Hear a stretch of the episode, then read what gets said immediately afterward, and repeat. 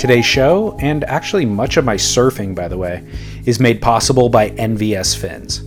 I want to show you these fins. Talking about them is good, but seeing them will really help illustrate everything that I've been talking about, namely the more refined foils. And I know that even me talking about refined foils probably lost half of you. I've certainly seen thousands of fin ads over the years, and I've always really felt ill informed um, or that I really wouldn't feel the difference once I was riding the fins, even if they were somehow more superior. Well, despite my own shortcomings, I tried a set of NVS fins uh, probably about two years ago, and they simply worked better, and they're less expensive.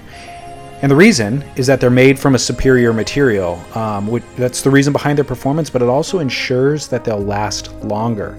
Traditionally, fins are either molded plastic or they're laminated layers of fiberglass and resin that allow them to be rigid through the center and the base and then flex at the tip. But both of those methods add bulk and mass. NVS's Apex series is made from G10 fiberglass that's laminated in an autoclave. And what this does is that it yields less mass, which allows the fin to have more sharply refined edges. Less mass and sharper edges equal less drag. It's simple as that. No hype, no flashy colors nor graphics, just faster movement through water with increased maneuverability and they're less expensive. Plus, you save another 20% with the promo code podcast on surfnvs.com. But like I said, I want to show you these fins. So now that we're publishing our podcasts on YouTube, come there, watch this episode, and I'll display, I'll fondle, I'll showcase these fins in all of their glory. And you can grab a set on surfnvs.com with the promo code podcast to save you 20% and also support our work here. So thanks for doing that and enjoy.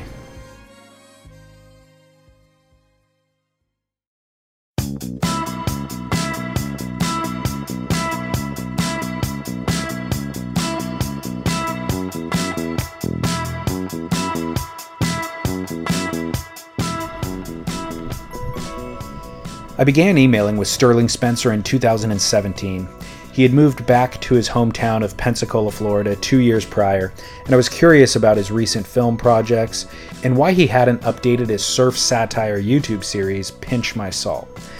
I was planning a trip to Florida, but through our email exchanges, we figured out that we'd actually be nine hours apart despite being in the same state. Sterling was born and raised on the Gulf Coast, and although it's not really known for its surf, his father, Yancey Spencer III, enjoyed a flourishing surf career from Pensacola, and he was actually known as the godfather of Gulf Coast surfing. In 1970, California board builder Greg Noll introduced a Yancey Spencer signature model, and in 1972, Yancey opened Innerlight Surf Shop in Gulf Breeze, Florida, and then eventually a second in Pensacola and a third in Fort Walton in 1981. And now, nearly 50 years later, they have five shops in total throughout Florida. In 1988, Yancey fathered today's guest. Sterling Spencer began surfing as a toddler and was signed to Billabong by the age of eight. After 11 years of traveling the world with his sights set on competitive pro surfing success, Sterling found what would become his most comfortable role in surfing a surf satirist lampooning the limelight pros that the magazines treated as demigods. Sterling had full access to the inner workings of the surf biz, and what he may have lacked in drive and discipline to graduate from the QS to the CT, he more than made up for in comedic prowess and a wry sense to never take surfing too seriously. His blog was pinchmysalt.tv, and he leveraged the burgeoning YouTube platform which was only three years old at the time, to create, publish, and connect with an audience instantly. Arguably, he was the first professional surfer to truly harness the power of the internet to build a career. Pinch My Salt created content for about five years, three of those being reliably hilarious. Throughout that time and in the years since, Sterling has made a series of films, they always embodied the same comedic sensibility of Pinch My Salt, but they allowed for a much more intentional and well designed aesthetic. Art directed, from the chosen title and font to camera movements, wardrobe, and even hiring professional actors. His film Gold included Bob Saget in the role of his overbearing shaper who is chastising him for being. You're not even a pro surfer. What tour are you even on? I'm on the surfing tour. The, the surfing tour. I'm I'm, I'm pro surfing. Pro surfing. If anything, you're a B grade pro surfer that wears glasses to be different and makes silly little videos. I would never do something like that.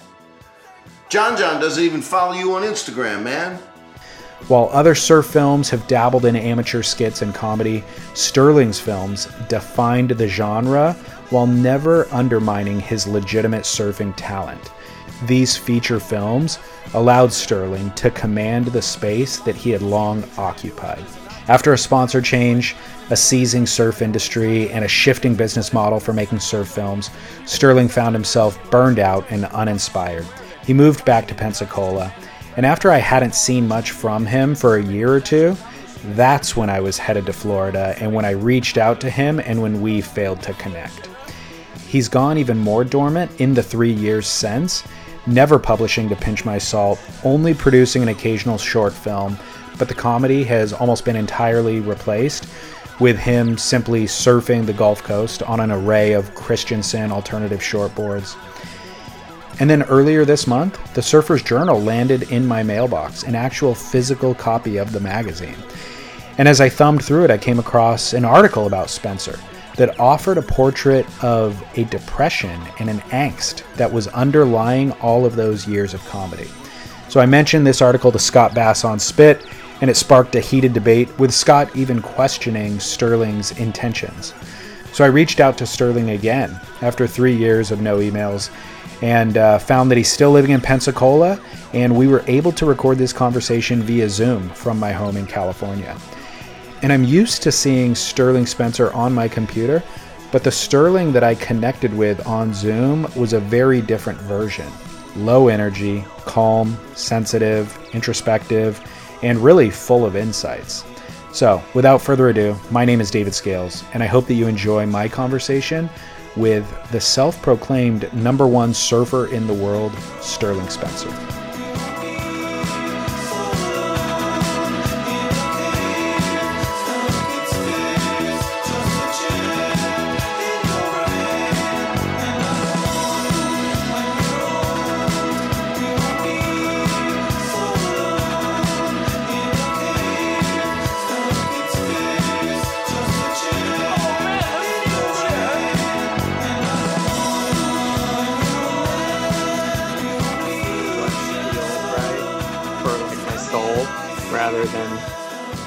I kind of let go career or let go of any type of pressures in that area. I'm I'm like I'm like being guided by you know like my soul. So it's I've yet I feel like life I've like I've been I moved back home. It's been about 5 years and like life has felt more crazy.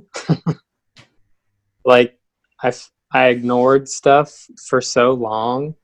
I feel like for five years I've been just like going through emotional, mental, spiritual, just like I've been going through it all for years, it feels like. And like, so now that I've kind of figuring out who, who I am. And so it's like, I've been on like a spiritual journey doing nothing. what when you said you were ignoring things previously what type of things were you ignoring?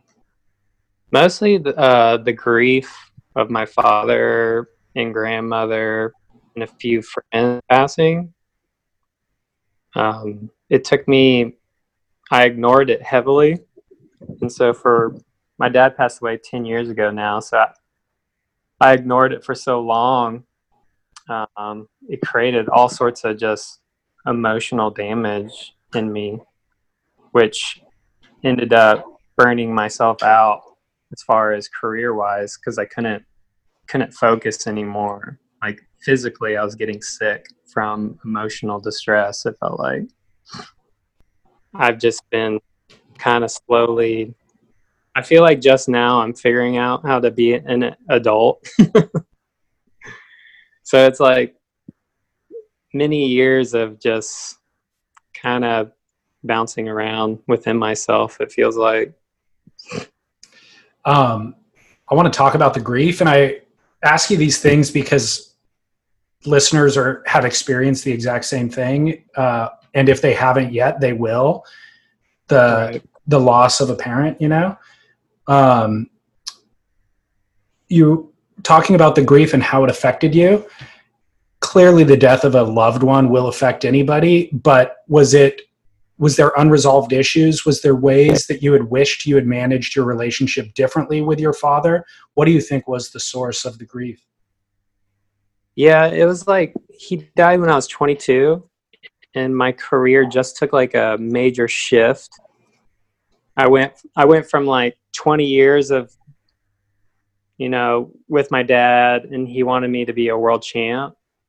And within like six months, I made this like crazy shift where all of a sudden like I had a big following on the internet and the internet was brand new. He didn't even like know what the internet was. and I just started like making I basically became my own production company. And like he didn't understand any of it. No one it, it felt like no one did, you know? But uh so it was like such a huge shift and I was still it was like really successful shift like immediately like um like Billabong supported it and just like I started having like a lot of money to make my own movies and like but he died like right when that happened. So for like a full year he was very not upset but he was bummed out because like he felt like he, his whole life or like my whole life was working towards being a world champ and I and I just like shifted it within like six months. right So like, of course he would have eventually come to terms with that, and we would have like naturally made up or not made up, but just like figured it out, you know. But we didn't get that. I was super confused because it was just like because it feels like when your parent dies, you want to like avenge their death and make them proud or something and I felt like I couldn't do it. Like, am I going to go back and do contests? Like something I don't love. It was just like super confusing time. So I was like really successful, but at the same time felt sad because like my whole career was, you know, him and I were working together with it. You know. um, do you know anything about his relationship with his father Yeah, he he he didn't have one. Um, his father like was abusive. He never knew him, so yeah, he was he was learning how to be a dad too. You know. totally um, kind of with 10 years of hindsight and processing do you um, still feel the need to you know prove yourself to him or to avenge his death as you put it? I don't know, not anymore. okay good. Well i mean it- well i mean let's be honest his expectations were unrealistic. Like for him to expect you to be a world champ is a minuscule despite your talent or no matter how talented you could be that's a minuscule you know uh, Right. possibility. So that kind of represents a um, lack of realistic perception on his part. And what you were doing was amazing. And if he didn't recognize that in the short amount of time that he got to witness it he would have with due time. Turns out the internet was here to stay. And you were you were early to um, the brand of comedy that you were providing. And it was it was genius you know? So i think he would have been proud for sure yeah, it took me a while to process all this. You know, like seems just you just it feels like we all want to just blame our parents rather than realize they're humans too and they're on their stage of learning. We're just like, oh, they didn't do that, so they're bad. totally Now Yeah. that I'm a fa- now that I'm a father, it's like, oh wow, gosh, I understand my dad completely. Like the every year my son gets older, I'm like, no wonder my dad was acting this way. And how old was he when he had you? um, well, he died when he was 60. Now I was 22. So, Okay. So, I always put that into perspective. Like my parents were mar- married, had two kids, and divorced by the age of 27. And to try to put that into perspective now, it's like mind blowing, you know? Tell me about the grief though. Was there something that happened that kind of uh, sparked Yeah, that it- change? I was getting very depressed um, to where I wasn't enjoying what I was doing anymore. And uh, like I wasn't enjoying surfing. I wasn't enjoying anything, it felt like. So um, I just finally got to a point where I was like, I just got the uh, two new managers and I was gonna make like I was I would like basically I was like, oh, I want to be like the Rob Dyrdek of surfing, and I and I got these big managers, and it was all like happening, but I was just like, I might kill myself if I do this. like I was that depressed, and it was just like kind of a fork in the road. Like, do I keep taking like drugs to cope or do i like go just like get away that's what it felt like like i could keep taking xanax or keep drinking or keep whatever you know and it was like it was just like i, I want to know life rather than like be more rich and famous. Yeah. so it was like a major fork in the road and uh, i took life. Do you think that there was any way for you to actually manage both those things? To be able to manage the career path that you were on and quell the depression Yeah, if I now now like a team of people I work with, like I have a therapist, I have I have a doctor that I trust uh, holistically. I have friends that know I'm an emotional person, you know. Like, but back then, I knew nothing really. So it was just like, you know, in hindsight, if I would have like had kind of a team probably could have balanced both. But my nature is to procrastinate and to ignore and to just want things to be good. yeah And that's not the best way to go through life. Like the it's good to deal with stuff when it happens and then enjoy. right um, did you have a conversation with your management team about what you were experiencing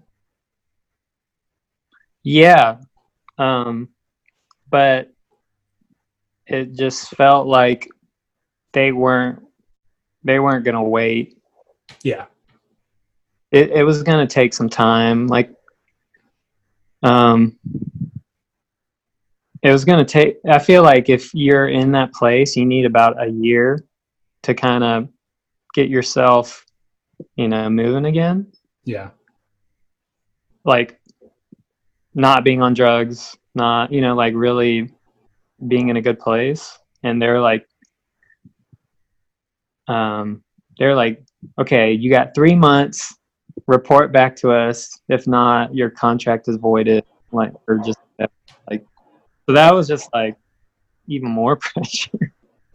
And it's also a real lack of support. I feel like when you're going through a vulnerable time like that support is what you need and to have the people who are you're relying on but are also the ones telling ushering you into this new way of life that doesn't bode well for trusting them in that new way of life you know? Yeah it was unfortunate.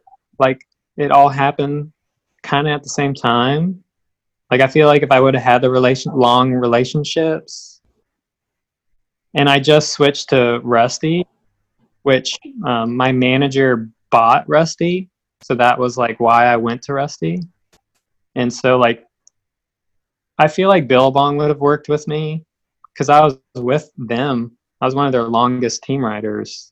So I feel like they would have worked with me because they they saw what I you know like me healthy you know Totally. But- with this new company and my manager owning it, it was like, all right, you got to get going. And then all of a sudden I'm like, uh, you know, so it was just bad timing. And I feel like when my manager bought that company, he realized like what a mistake it was. Yeah. so he's got stress, you know. So it was just like, I don't blame any, like, I don't blame like bad support. I just feel like it was all bad timing. Yeah. Back let's go back to pinch my salt. Um how much of the creative energy for pinch my salt was coming from the exact substances that were also, you know, fueling your depression? Yeah, like I'm the most creative when I'm in crisis. Mm, So I, I that and I hated it, but also it was like the fuel. so it it was such a curse, but blessing. It's like such yin and yang, you know, like being a comedian takes a lot of balancing within yourself because uh normal a, a normal human brain just kind of cruises mhm. so for you to tap into a place constantly um, you you kind of have to it's kind of an extreme um, lifestyle in your brain and i didn't know that stuff you know i'm just kind of ping-ponging along Right. It's interesting though, you defining that the creativity comes from chaos rather than coming from the stu- the substances themselves. Because I feel like you could in this new iteration of your life create a version of chaos that fuels the creativity that isn't uh, harmful, you know? right totally um, yeah when my life is in balance i for sure uh, foreseeing you know like a healthy balanced career lifestyle. But Yeah. honestly I keep feeling close to it and then life throws me for a loop. Like just in the past year i, I got hit in the head and I started getting like crazy concussion stuff.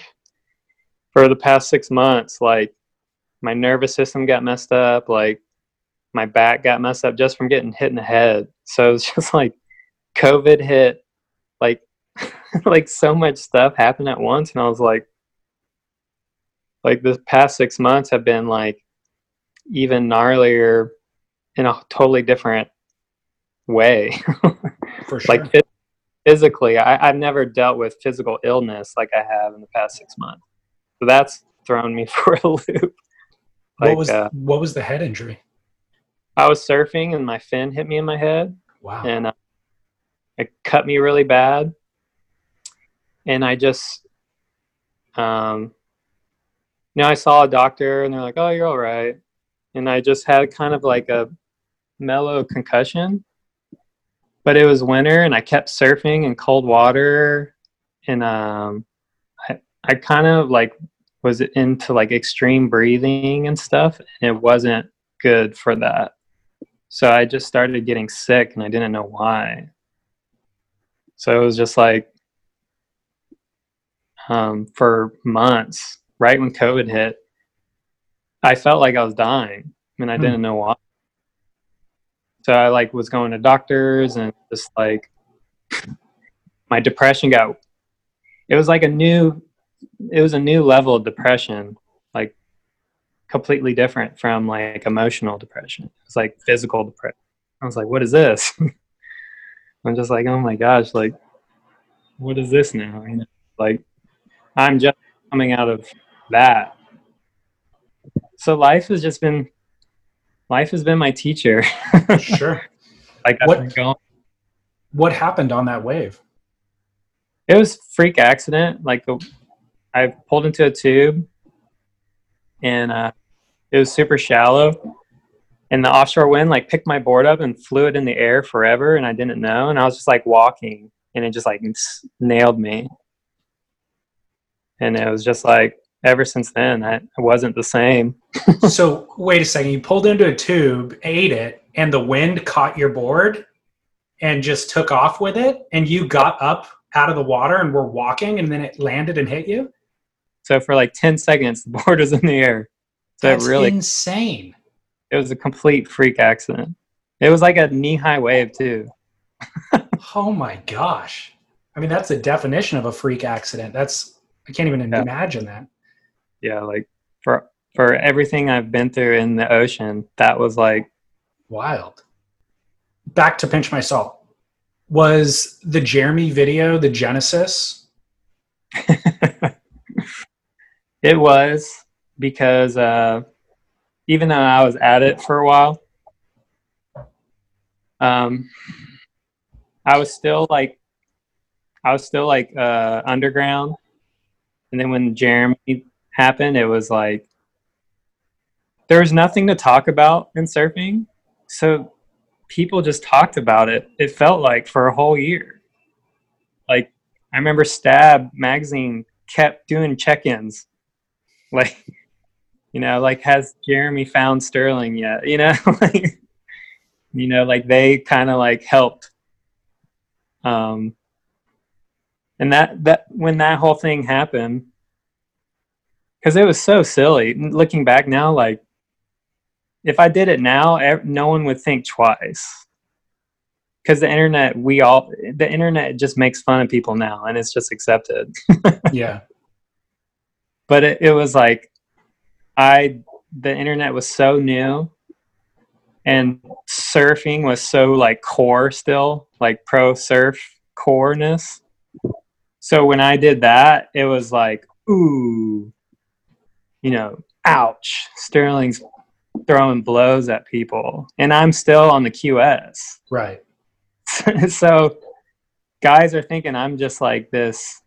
I'm like cheap shotting them, you know. So it create it created like it created such buzz and such drama. Like every contest I would go to, I'm like, oh my gosh, like who's gonna try to fight me? Was um were you surprised that Jeremy was so upset? Um, I was completely surprised because I didn't understand the power of the internet yet either. Because like we post me, um, my uh, my partner at the time that I worked with, David Malcolm, he uh, he worked at Billabong, and I I lived at his house. We lived in this little studio, and he had like a big bed, and I like slept under the bed he's like a seven foot human. So like his feet would hang off and I would like wake up like them tickling me in my face. but he, he like it was just random. He's like, dude, you should voice over this. I was like, all right, let's do it. And did it first try and like posted it and fell asleep, like high five and fell asleep.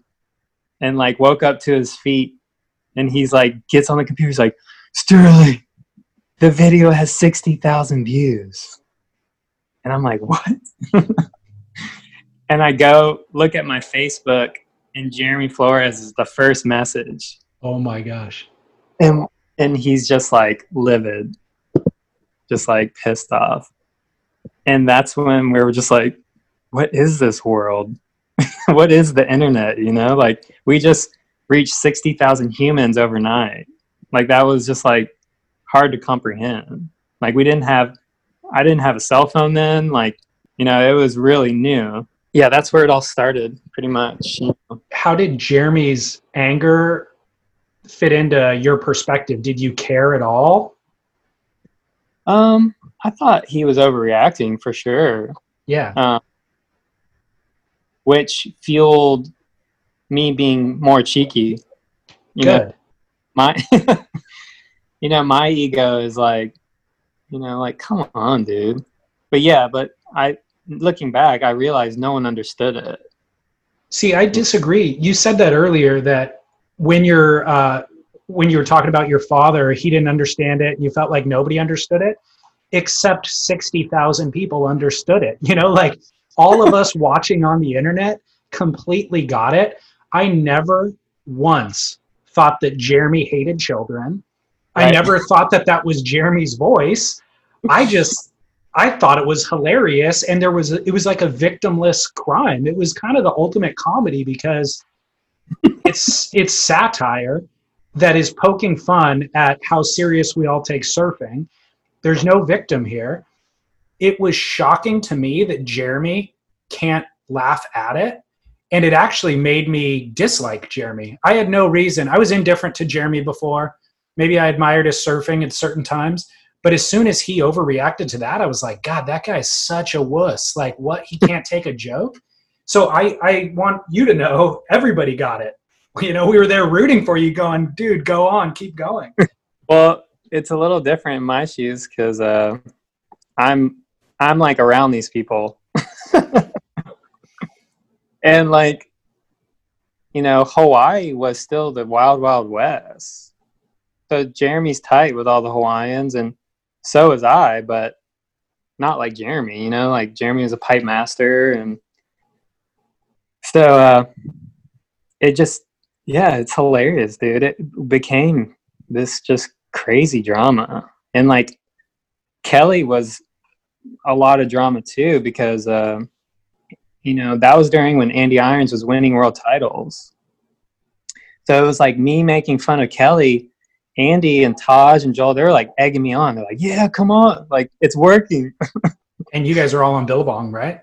yeah I, I would be with them for months in hawaii every year you know? So it was like it was just kind of this like uh it was like i had i was like the only person with an instagram. Right.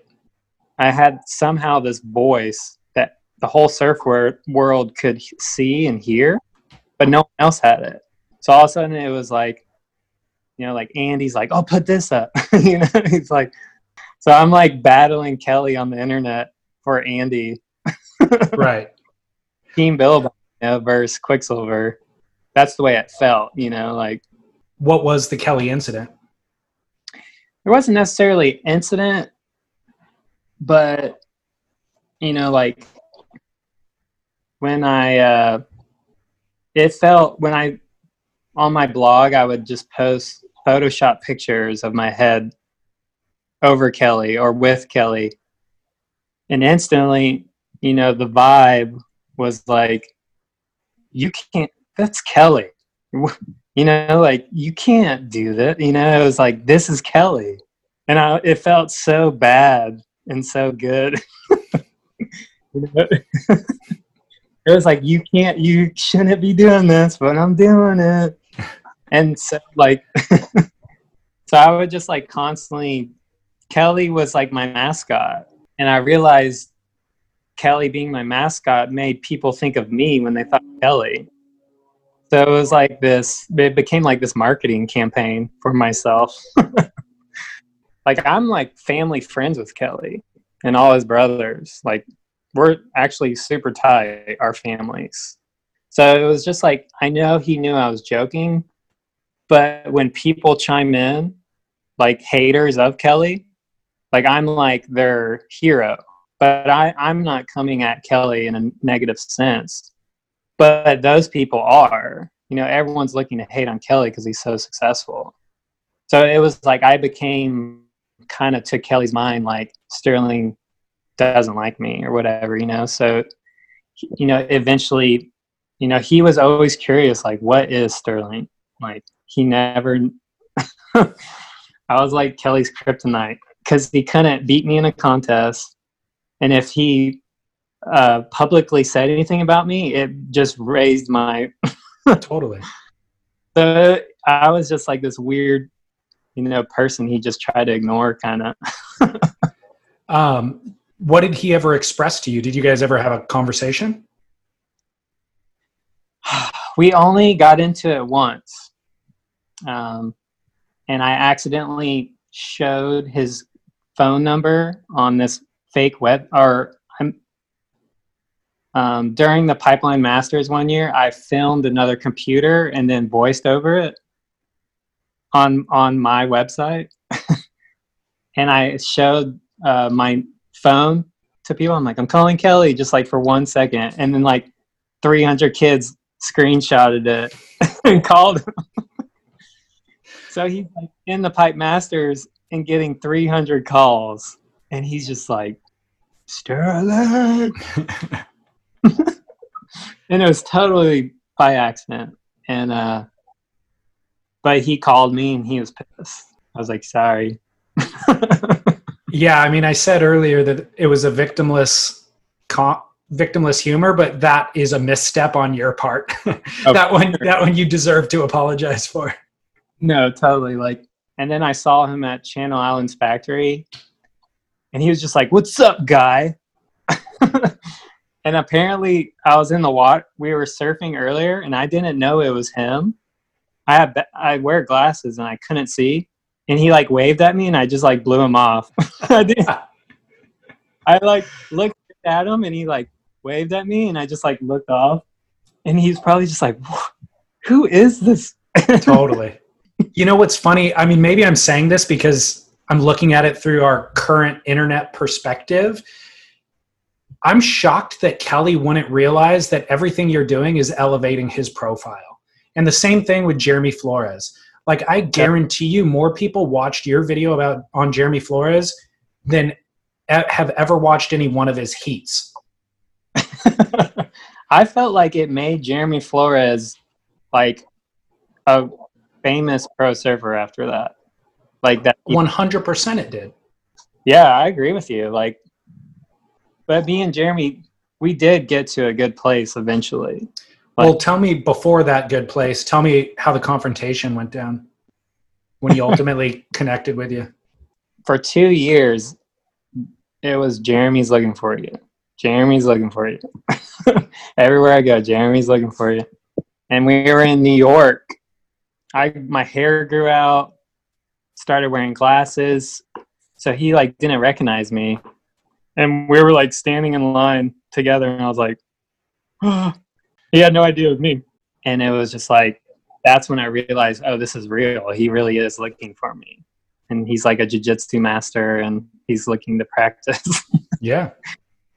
So then I go on a random trip to Panama, and uh, we're we're booked in the same hotel. and Billabong has like one side of the hotel, and Quiksilver had the other.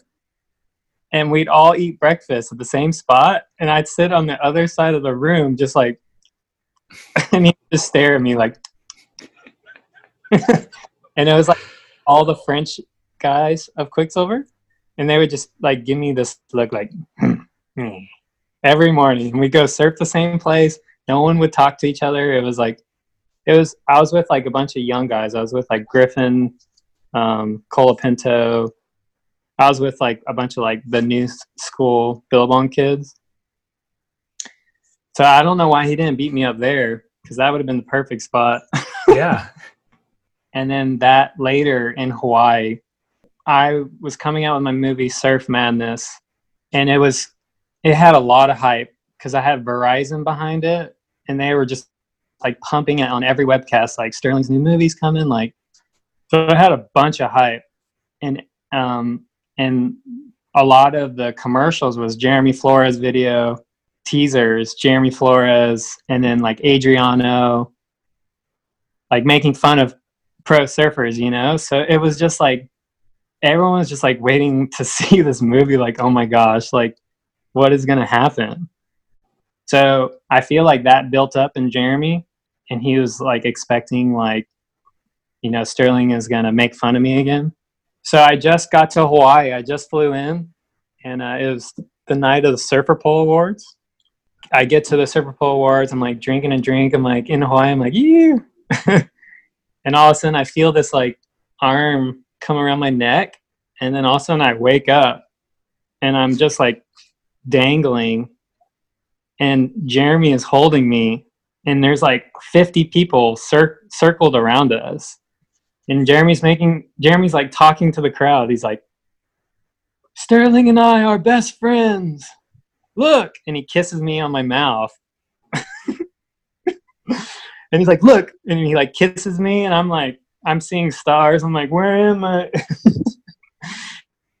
and uh, everyone's like, and then like he chokes me again, and everyone like like sits up, and then he like lets it go. He's like, "I'm just kidding," and he just got in big trouble with Sunny Garcia for fighting Right. that kid and so I feel like it clicked in his head, like, oh no, like I can't kill Sterling here. Because I'm like this silly human. He like finally saw me and he's like, This is Sterling? This is it? Yeah. I'm like in an aloha shirt, just like I just cut myself bangs. I've got super long curly hair. Like I just looked like an idiot, you know? And he's like, so then he like whispers, I like lay on the ground. He like whispers in my ear. He's like, tomorrow night at your premiere, you will learn the ultimate. and so all night I can't sleep. I'm like, all the Hawaiians are just kind of giving me this look like, like, can't wait to give you lickings. I'm just like, oh no. So like Billabong has this big party at the house with like Taj and and I'm just like scared. I'm like, what's gonna happen? so we like all drive to Turtle Bay Resort and like we start the movie and like I look in the back and Jeremy and like all these Hawaiians are at every door like lined up. I'm like I look at Dave, I'm like, it was nice knowing you, man. and in the movie, Jeremy wasn't in the movie. In the movie, um, that I feel like they enjoyed it, Okay. and they were expecting like this, you know, bashing of pro surfers or whatever, and they realized it was just fun. so when the like lights went off, they're just like, "Eh, he's okay." Maybe they And, like- finally got the sense of humor. Yeah, maybe because they sat down and watched it, and we just like talked it all out that night. Um, Wow. He's just like, like that. You know, that video gave me so much shit, and in France, and it hurt my profile, and yada yada yada. And I was like, well, I was definitely not trying to do that.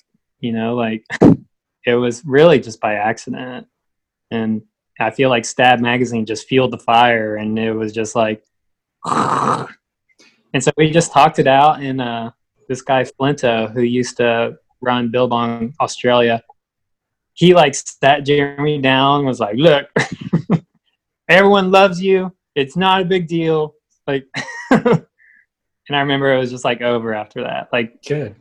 he bought me like a drink, and I never dealt with that again. I guess I'm just shocked again at his lack of self awareness that any hurting of his profile had to do with him choking people out. It had Right. nothing to do with you, you know, like it's and you're like we already discussed what you did only elevated people's awareness of Jeremy. And then if he chokes people out with all that awareness, that's on him, you know? I'm sure he was in a learning stage too. You know, like Totally. we both and it, we're like the yin and yang of the industry and it was just happening we were just like fighting on a bigger picture, it had importance to surfing because all of the surf, the legacy surf media companies only ever wrote glorified press releases for surfers. There was never a critical word written. And Lewis Right. Samuels doing the power ranking stuff, what, and even prior to him, Derek Hynd doing it, it was critical. And it wasn't making fun for the sake of making fun but it was critical. And we had never seen people be critical about these professional surfers that we all venerate. And so yours was a step beyond that, where it wasn't necessarily critical, but it was at least lighthearted and almost making fun of the seriousness of surfing. And it was so needed, you know? yeah totally. And that's the way i felt. Um like i i surfed in one wct which is wsl now i qualified. And that one event i was there for like three weeks the the j bay contest. And i got such a heavy dose on how serious everyone is taking themselves. I feel like that's when my whoever I am and the way my brain works and my soul works, I instantly saw that and I'm like, I can't do this. and I was like 19 then, and uh, I was like, this is like I'm with my heroes, you know. Like I was I was with like Cory Lopez and Andy and you know CJ and all the Florida guys on tour, you know, and stuff. And but I was just like, man, I am just not cut out for this. Like all they do is talk about the contest and talk about the heat and talk about this guy like that's all like their whole life consumes like it's so crazy like those guys are just completely different creatures Yeah. you know like real pro athletes and i always felt like i'm this like i'm like a pro athlete and like i have like a nerd brain and a pro athlete body that's what it always felt like. So i was just like kind of this i always felt i was just like experiencing experience this for you know a reason or, or whatever you know like so that that contest was for sure my the direction change within my mind. Um and the internet it was one i know it was like one of the first contests like surfline put on the internet and i was learning the power of the internet too there like i saw i saw a centaur when i was a kid and i told the webcast that and when I was there, all of a sudden my nickname was Centaur, and like it was like Centaur versus because I had a heat with against Kelly, so it was like Centaur versus Kelly, like, and I was totally real. I'm like, dude, the internet is it. Like, if you want to get famous, just start making shit up. Yeah. That's when all the bulbs started clicking. Like, ding, ding, ding. Well, you were ahead of your time. yeah, I feel like, um, you know, my millennial brain could naturally flowed that way. You know, all the older guys, their brains were completely different. Mm-hmm. I was the natural wave that was coming through, you know. Yeah. Um, you said you saw a centaur when you were a kid. Tell me, where'd you see it? Dude, it was like such a pivotal moment in my life that I like talked to my therapist. Dying to know. when I was five, um, I I lived I grew up in like the woods, and one night, literally, this dude walked up to the door, and he was super creepy and weird, and I was just like, stranger. So I started like screaming, and my brother was babysitting me, and uh, when the guy turned around, it was just this giant horse butt and it just took off like I was like, "What?" and like all I talked about was this monster. I kept saying like I saw a monster, I saw a monster for like a year. My parents were just like, "Oh, he's just being a kid," you know. And I swear I would think about it handful of times every year like what was that? What was that? What was that? So at that J Bay contest, everyone would eat at the same place. And I ended up telling like everyone the story in front of everyone. And they're just like, Centaur! Everyone's like drunk. Everyone's like drunk and they're like, Centaur, Centaur. I'm like, what's a centaur? And they're like, half man, half horse. I was like, Centaur! I'm like up on the table. They're like che- carrying me like, Centaur, Centaur. So you didn't that's how- know that there was a mythology? I This- never Centaur. Huh. So in hindsight, what do you think that was in your childhood?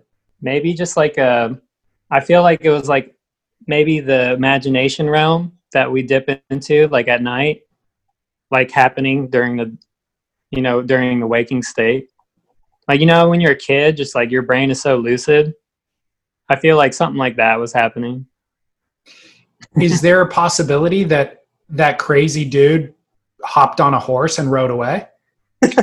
no it was it, i can see it right now in my brain it was it was both Crazy. In regard to this kind of new phase of life since you've been back in Pensacola, I know you said grief kind of brought you there, but what have you done? You talked about therapy. I really in the past five years got into meditation, Mm. and that was like a huge turning point for myself and my life. Being able to kind of understand my brain, just like sitting back and like, what is all this? What is life? You know. So for like a year, I just kind of like walked in the woods and meditated, and I felt like I was being born again. Um, just like wow, I've never really looked at this stuff. What I've is been on this rat race. what meditation? What does meditation look like for you? Um, just now, like using tools to completely be immersed in the moment, and uh, I never even knew that the moment is now. I like it's. I felt like I was just kind of this programmed creature, and then when I started meditating, it's like, oh, I'm like life. I'm like this piece of life. you know, and so it was just like kind of this awakening of. Uh, you know it's just nice breathing So Now, walk me through a practice. Well before my injury it's been hard to meditate since i've been injured but i i had like a i created this like routine for myself where i'd wake up in the morning i would do like wim hof breathing or something and then i would just go take long walks in the park and uh, just really connect like with my breathing and feeling my feet on the ground and just trying to be in like a very grateful state. And by the time i get home i'm like wow i love life Are you shoeless, barefoot? oh yeah And um, do you do this prior to eating, or is there any fuel in your system? i do it before i would do it before i ate and stuff i i got into intermittent fasting Yep. where i'd like two meals a day and i noticed amazing results from that i can't do it right now because of my concussion i have to like eat a lot of fat Okay. for healing i also got into veganism which i regret now Why? but at at the time I was vegan, and I think it had its purpose, but not long term. so you don't recommend it for listeners? I know this is such a like debate. I think every human is different, and I some humans it it could be an awesome thing, but long term, from what I've seen and people I know, it's always been a bad thing. Like I've yet to see like a long term vegan that wasn't like an Asian person that grew up eating rice. like like I think a lot a lot of it depends on your background and you know your ancestors and the way your stomach has been formed over thousands of years you know like it's like for a year it feels good and then all of a sudden i started getting sick in weird places and then i then i hear other people telling me the same thing and like my therapist he was a vegan for 20 years and he ended up in critical condition because of it Wow. and so now he's on the carnivore diet and he's a yogi he's a he's a meditation master and he only eats meat now Crazy. And- so like that whole experience really taught me that you don't really know anything and don't say you know anything because life will always kick you in the ass. Yeah. so like so now um yeah now i like have to eat meat right now or like if i tried to be vegan right now i would get sick. The way my brain needs fat it needs animal fat right now. Like i i feel it. When i eat it it's like oh like it's pretty crazy Sounds like, I mean, you mentioned balance earlier, but also it seems like with a lot of the work that you've done, what you've learned to do is just attune to what your body is telling you and be able to read those signs. Because I feel like a lot of people have so many layers of um, stuff built up, they don't even know. You know, they'll eat fast food for a year and not even feel the effects of it because crazy stomach resistance. Yeah, totally. Right. But yeah. it's ruining them, you know, without them Right. knowing. balance is always the key. Back to your morning ritual of the meditation. You're walking around in the morning. Do, are you stressed about emails that you got to return when you get back to the house? Like what do you do for work? Well, the way like my contract had ended, I still had like a bunch of money that I got, and then uh, my family I have surf shops here. Had a few years to kind of just cruise, you know, before I needed to get more involved with Innerlight Surf Shop and stuff like that, you know. But for like two years, I sold some properties and I just I had my son. I, I got married. How did you meet Amanda and where were you at in your kind of personal growth process at the time? We met right when I was getting dropped from Rusty. She's like this beautiful creature and I just kind of just got lost in life with her for a while. Like I was just like whatever. and we just like fell in love and um, she got pregnant instantly from nature taking over. So that was like pretty crazy. I'm like, oh my god, like now I'm gonna have a son. Like, how old were you? Um, 29.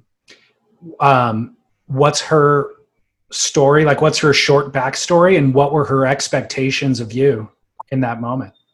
She was just kind of cruising, living life too. She's kind of in an in between process too, and uh, she's from like the country. She's like a country girl, and so you know, I was like this fame. I was still kind of like a famous pro surfer at the time. So, and then, you know, I started going through like lost my sponsorship, and she was just like, um, so, you know, supportive. She's like, who cares? You know, like if she she always said like we could we could be selling peanuts on the side of the road together and be happy, you know. So that having that feeling really made me feel okay. Mm. It was like, you know, like someone really loves me and accepts me, not like, oh, you need to maintain this pro surfer lifestyle for me to love you. right. So that was huge. How much of your kind of the depression that you've explained and your, the grief that you were experiencing how much of that did she understand and was she able to cope and handle and support through that she didn't understand it and we're it definitely hurt our marriage and like i brought this like huge bag of baggage and it was it was it was super hard in our relationship and we're i feel like we're just kind of getting to a place where we understand each other. Um, because she's she's never experienced depression. She's never she's never had mental health issues, but she has a huge heart, and I think she was drawn to me to like heal, help heal me, and it was really good at first. But as I start, you know, as we had a child, you know, I was like, okay, I have to like grow up. you know, or I'm going to drown this person, you know, mm-hmm. and I'm going to self. Um, so when my son was born, that's when I really got into meditation. It was like, okay, I need tools.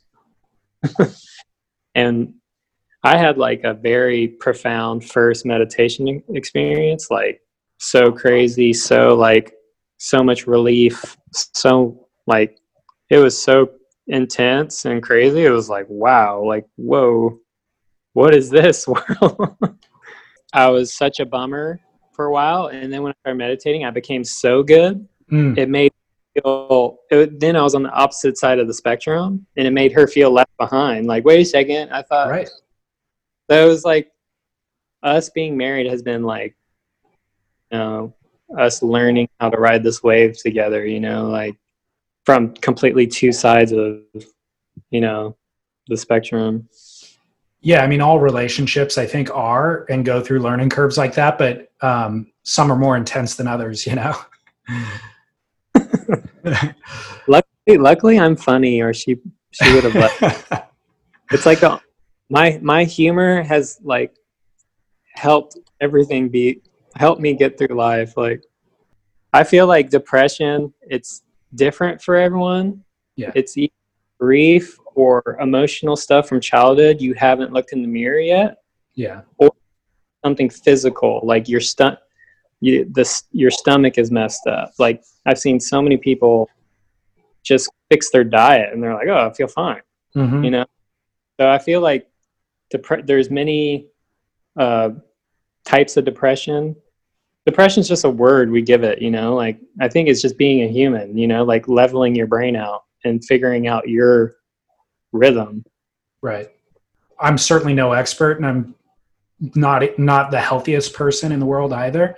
But it is crazy. Friends who live in Orange County who have these kind of chronic issues, and they have terrible diets. They drink a ton of alcohol. They have terrible sleep patterns. They're working excessively, and then they have some sort of ailment, and their first way of dealing with it is medicating. Yeah, I feel like modern medicine is amazing, but it's good. It's good as a crutch to get you to a healthy place. Right. Not, not that's not the healthy place. Kind of in closing, we started out talking about whether or not there's a place in the surf content game for you at this point, and you talked about maybe making a film. If you could figure out the business model for that, how would that film be different than the previous films, or how would it be similar? I feel like it'd be maybe less me. As as I've gotten older, like I feel like the magic to life is people. It'd be more of making films for the experience rather than the end product. I feel like that's what I've learned with life is like uh, the only thing that matters is your experience. That's the only thing that's like really happening. so like enjoy it, do what you want and enjoy it rather than do something for an end product because I felt like I lived my life for the end product. Like, oh, you know, like I I'm unhappy and this sucks right now, but I, I'm gonna do it, and then that's gonna like make my status bigger. You know, it's always this imaginary world my life was in. So now, like, I would love to just like experience.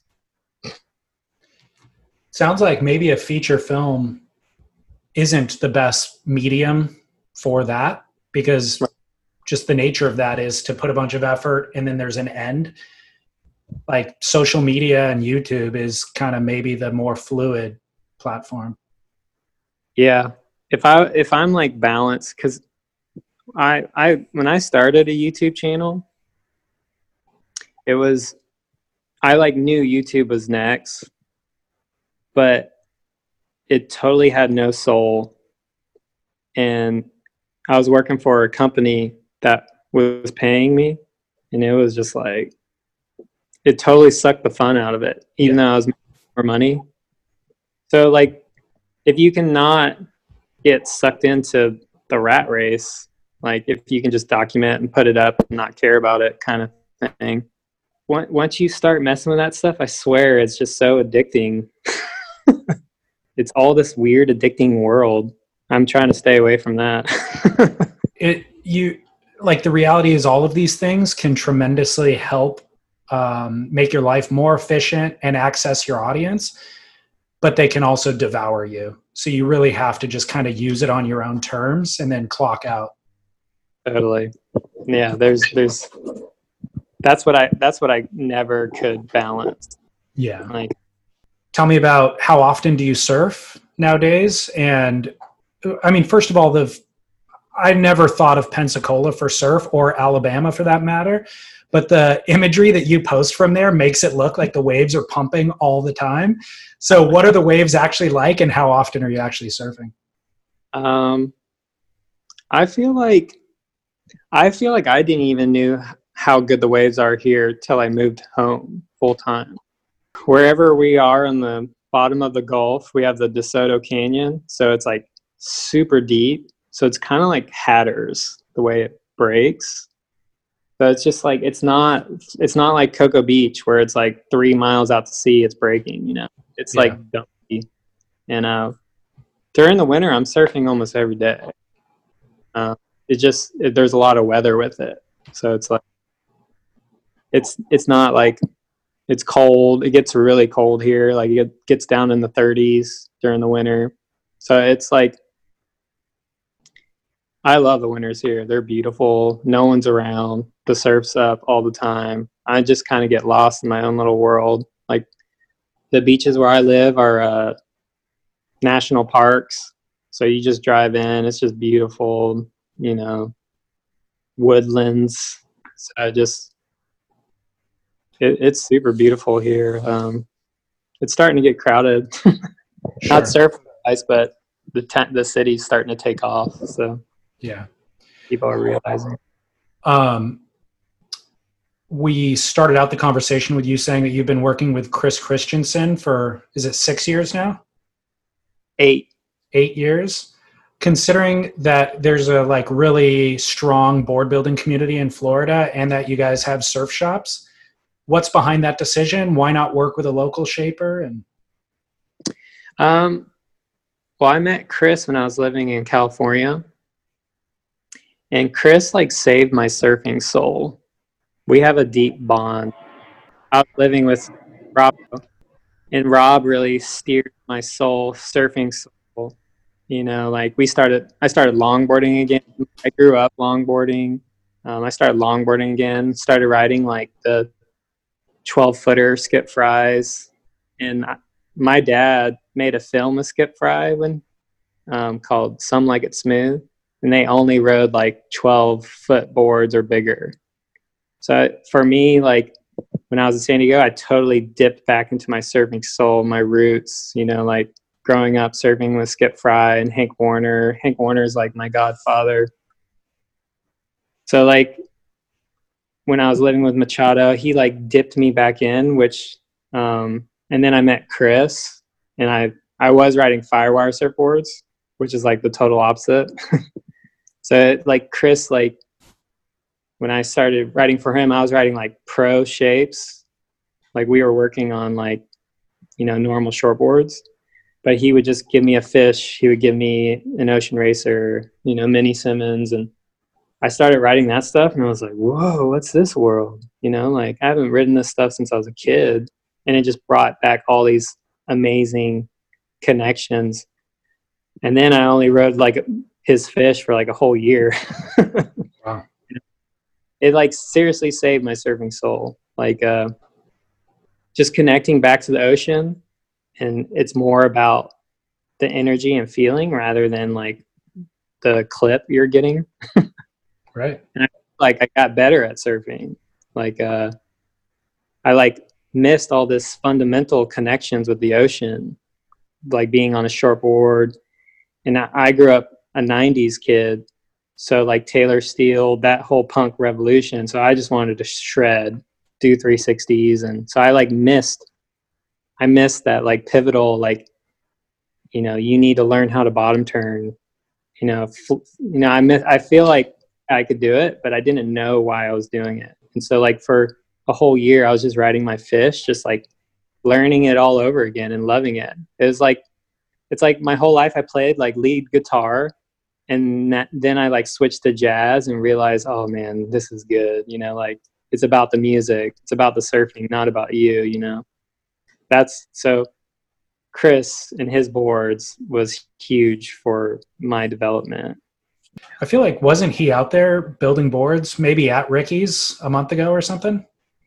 Yeah, it's funny. Ricky Carroll was my shaper growing up. And now Chris is uh he goes to Florida and shapes like 90 boards a couple times a year now. I I guess cuz of COVID Yeah. Cuz so many people want boards now. Like our shops are selling boards like crazy cuz everyone there's nothing to do but surf. Right. Yeah, no, it's been shockingly it's COVID's been really good for the surf business. Oh, it's been it's been amazing for our shops. Like Good. calls are will come to the shop now. Good. Um what was the last last surfboard that you rode? Since my concussion, I haven't surfed since April. Is that the longest run that you've ever gone without surfing? Yeah. I body surf every day, so that keeps me sane. Good. But uh last board um Chris just shaped me a, a lane splitter Don't know it. and it's yeah, it's like a high performance twin fin pintail and it's got like a wing and uh it's insane. Like it's like the way I want a shortboard. I can still have that free flow glide, but like still carve super hard. Uh, did you post a photo of that board? I've got video of it. I feel like I saw something about it. Yeah, I surfed a, this big swell we had in Alabama where it's like, I mean, big for Alabama, but it's like full tubing. Yeah. And it's it, the board's like a five two, and I was riding like six foot waves, Wow. and it just like so good. By the way, what's the surf community like in Alabama? Is there does it get crowded? Yeah, um, Alabama, the coastline's pretty small. Like it's pretty tight. Um, it's not long like Florida. So there's kind of only like two spots. Like there's the pier and Alabama Point. That's usually where everyone surfs. So those spots get crowded. It's actually when when I was younger, they were actually really aggro Hmm. when I would go there. They're like, "Oh, y'all Florida surfers don't come on here." Really? Are they good? Um, yeah, um, a few older gentlemen that I surf with all the time, and they surf great. Wow. Good for them. Blowing up their secret. I mean, where I live is literally like I could see it across Okay. the water. Okay. If if there was no, if you didn't have to drive around, it would take like ten minutes to get there. Okay. It. so it's not like this huge border long drive. It takes like thirty minutes to drive over there. Gotcha. Um, well, I think whatever you do next in terms of film or social media or whatever, it has the potential of being a much better version, a much more nuanced and complex version than all of the pinch my salt stuff before, which I also loved. But you've just got a lot more um, complexity now. So I'm looking forward to whatever comes next. Thank you, appreciate it. Yeah, as soon as life quits kicking me around, no rush. Enjoy the family in the meantime, and uh, there'll be people waiting to see what comes next when you're ready. that's awesome. I appreciate that. No worries, man. Thanks for taking so much time too to chat. Yeah, man, it's super good to talk to you. I know we've been talking about it for three years.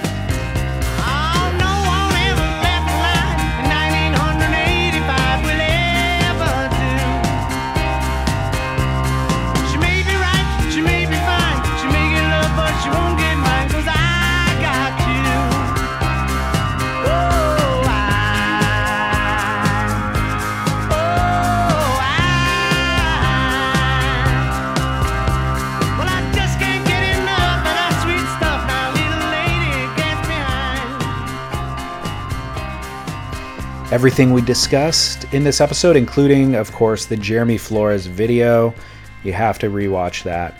And, of course, Sterling's full length feature films I've posted on surfsplendorpodcast.com. I've also linked to his Instagram that is certainly worth a follow. And you should also swing by our YouTube channel to see me fondle my NVS fins. I mentioned a few weeks ago that NVS can do small runs of custom fins, whether you are a surfboard shaper who wants a specific design for one of your board models, or just a surfer who wants a design that you can't find on the market. NVS is glad to do it for you. And both of those examples I just gave, by the way, came directly from listeners, one of which is Cubicle, who makes boards designed for river waves in Oregon. And they heard about NVS here. They had NVS execute a hatchet style fin that they had been designing for years. And then, in a full circle moment, Cubicle sent me a set of the fins that NVS made for them. Uh, they offered me any of the range of various sets that they built. I opted for the upright twin hatchets, and it's a freaky looking fin, which I haven't actually ridden yet, but I want to show them off to you on YouTube. So search Surf Splendor on YouTube, click subscribe, watch the Sterling Spencer episode, and in it at the beginning, you will see these hatchet style fins that I got from Cubicle, but built by NVS. And of course, you should order fins for yourself. You could save 20% with our promo code, which is the word podcast. That's on surfnvs.com. And if you're a shaper, by the way, certainly have NVS dial you in with a custom design to maximize the boards that you are building for your clients. Surfnvs.com, promo code podcast. Enjoy. And um, on our website, of course, there's a comment section. If you want to leave any thoughts for Sterling, I'll make sure that he sees those. Um, we had Devin Howard on the grit last week, and I've received nothing but positive feedback about Devin. Everybody always wants more Devin. Devin said he was surfing lowers a couple days after, and he had seven people paddle up to him and uh, mention the podcast and that they enjoyed him on it. Devin's always worried that we don't talk enough about surfing when he's on the podcast. And so he's shocked that people um, give him positive feedback after a recording where we talked almost exclusively about relationships. Um, but of course, that is what makes the podcast platform so great. I, I try to convince him. You and I would not want to hear Kelly Slater talk about contests. We want to hear him talk about his personal life. And if you want to see that episode, of course, that's on YouTube as well. And I'll be back on uh, Friday, tomorrow, on The Grit with Chas Smith, and then Tuesday again with Scott Bass next week for Spit. So enjoy those, enjoy the weekend. This is David Scales for Surf Splendor, and I'm reminding you, in the meantime, get back into the ocean, share some waves, and shred them.